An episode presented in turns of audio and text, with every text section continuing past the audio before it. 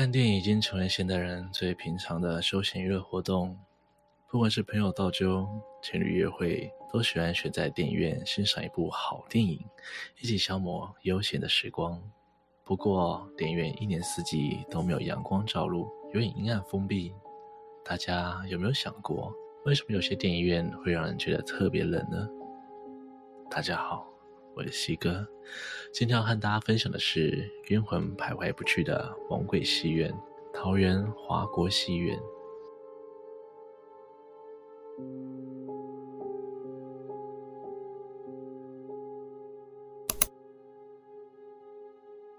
桃园正发商业大楼在一九八零年代曾经风光一时，就像现今的百货公司一样，里面进驻了各式各样的专柜商家。美食街、理容院，而四楼就是当时最红的电影院——华国戏院。不过，一九九零年的除夕却是许多人命运的转捩点。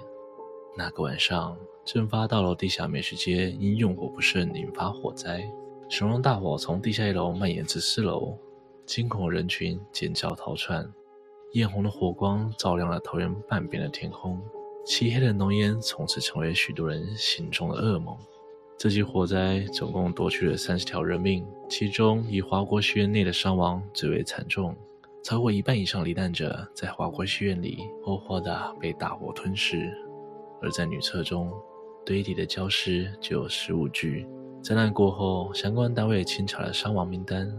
在二十八名罹难者中有六名亡者的身份不明，而按照习俗，官方也请来了大师来超度所有的罹难者，没想到他们却不愿意走。所以后来只好决定把罹难者的灵位全部放在了火场一楼入口处，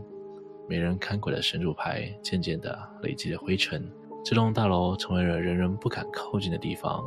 而附近居民要是不得不经过，都会祭拜一下，就连中元普渡也要来拜。不过无法解释的现象，从那时候起就没有停止过。传闻中那里时不时会传出重物掉落的声音，夜里会传出惊恐的哀嚎声。也有人看过大楼中有漆黑的人影，不过如果询问当地居民，他们为了房价，要不就回避问题，要不就直接否认。似真似假的灵异传闻，在二零零六年香港灵异节目团队实地探访之后，终于浮上了台面。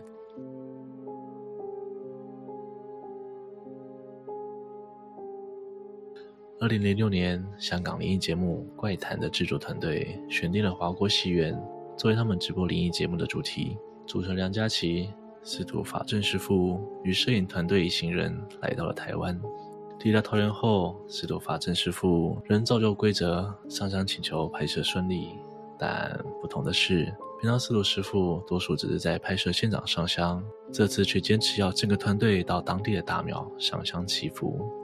他说，最大的原因是因为这次的拍摄现场灵气极重。就算已经举办了很多次超度法会，亡灵却仍不安息，强烈的执念让他们留在原地，所以每到夜晚，集体哭号声才不绝于耳。为求安心，所以大家在庙里进行上香典礼。上香结束后，一行人朝华国戏院前进，半途中遇到一位当地居民，制作团队告诉他目的地是那栋大楼，并向他询问一些事情时，那位居民表情突然变得慌张，讲一些含糊不清的讯息，并且暗示他们最好不要去。得知制作团队坚持前往之后，也只好匆匆忙忙地离开了。制作团队终于抵达现场，到了外面熏黑的墙面显示了当时的火势有多严重，而还没真的靠近，就感觉到阴森与压迫。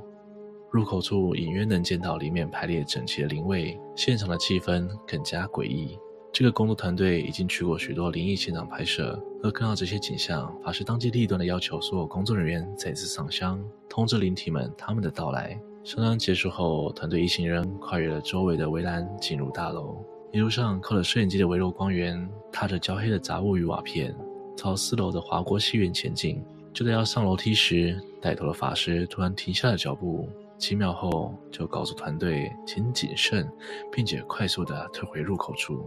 工作团队一片慌张，而师傅表示楼梯间出现了浓厚的尸臭味。显然灵体并不欢迎打扰，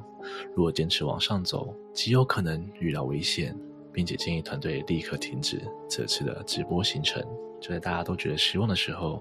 法师又找到了通往上层的另一个路径，而那里没有诡异的味道，似乎可以由此通往四楼。工作人员们战战兢兢地跟着师傅的脚步来到了三楼。师傅立刻叫大家离开现场，希望没有造成任何人员的损失。而师傅也立刻为大家进行火供仪式，避免被灵体缠上。这次节目直播宣告失败。事后，主持人访问法师，法师表示，第二条路径一直到二楼都没有气味，但去到二楼转弯处，只想上三楼之际，却突然出现非常刺鼻的尸臭味。所以才立刻叫大家终止这次摄影。法师表示，因为火灾之后，当时做法事的师傅道行可能还不够，而且典礼可能比较简单，加上罹难者家属神主牌位安置于大门口，这些灵体才会年复一年的在此徘徊。而探险失败之后，女主持人身上一直缠绕着淡淡的尸臭味，几天后才散去。香港的直播节目探险失败，台湾有人想要窥探其中的秘密。年少轻狂的经历，让他们留下了终身难忘的恐惧。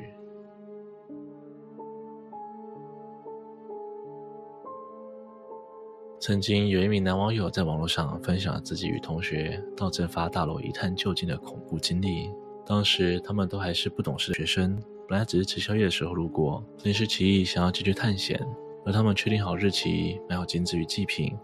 两人便来到大楼门口。先在一楼供奉了牌位，并用硬币宝贝取得同意后，便进入了大楼。眼前是一片残破的景象，和气氛非常凝重紧绷。当网友和朋友准备上二楼时，周围突然传出诡异声响，接着他们都看到了一个黑色小孩的身影从楼梯间闪过，吓得两人汗毛直竖，想要直接回头，却被一股力量往前推了好几下，似乎在强迫他们前进。两人只好硬着头皮往前走，一直来到伤亡最惨重的女厕。那阵诡异的声音突然停止，四周的安静更令两人不安。突然，有一块瓷砖无预警地从上方砸下，就落在两人眼前。两人吓得一动也不敢动。后来，他们在地上发现了焚烧金纸的痕迹，于是拿出带着的金纸就地祭拜，试图和好兄弟们沟通。无论他们问什么问题，始终保不到杯。网友突然灵光一闪。问了他们是不是想回家，才终于逐渐醒归。那个瞬间，网友和他朋友同时听到一声很哀怨、带着哭腔的声音说：“我”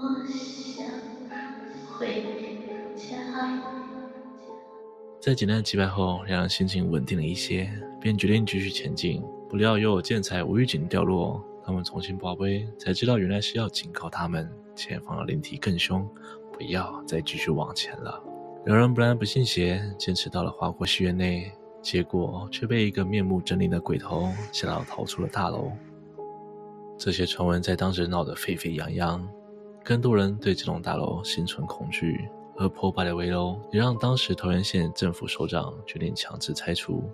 二零零八年，有县长到场主祭，在这栋大楼进行了多次盛大的法会，之后将往生者的神主牌移往桃园一民庙大木宫统一供奉。当然，县政府相关单位在拆除后的地基连种七棵树，引起许多人认为这是镇煞的布阵，而灵异事件也随之消失。虽然县政府出面表示只是简单的美化，不过谁知道呢？今天的分享就到这边，你有没有到废墟探险的灵异经验呢？如果有的话，欢迎在下方留言跟我分享。如果喜欢我的频道，也别忘了帮我按赞、订阅、分享。并且开启小铃铛，才不会错过最新上片的通知哦。我是西哥，我们下次见。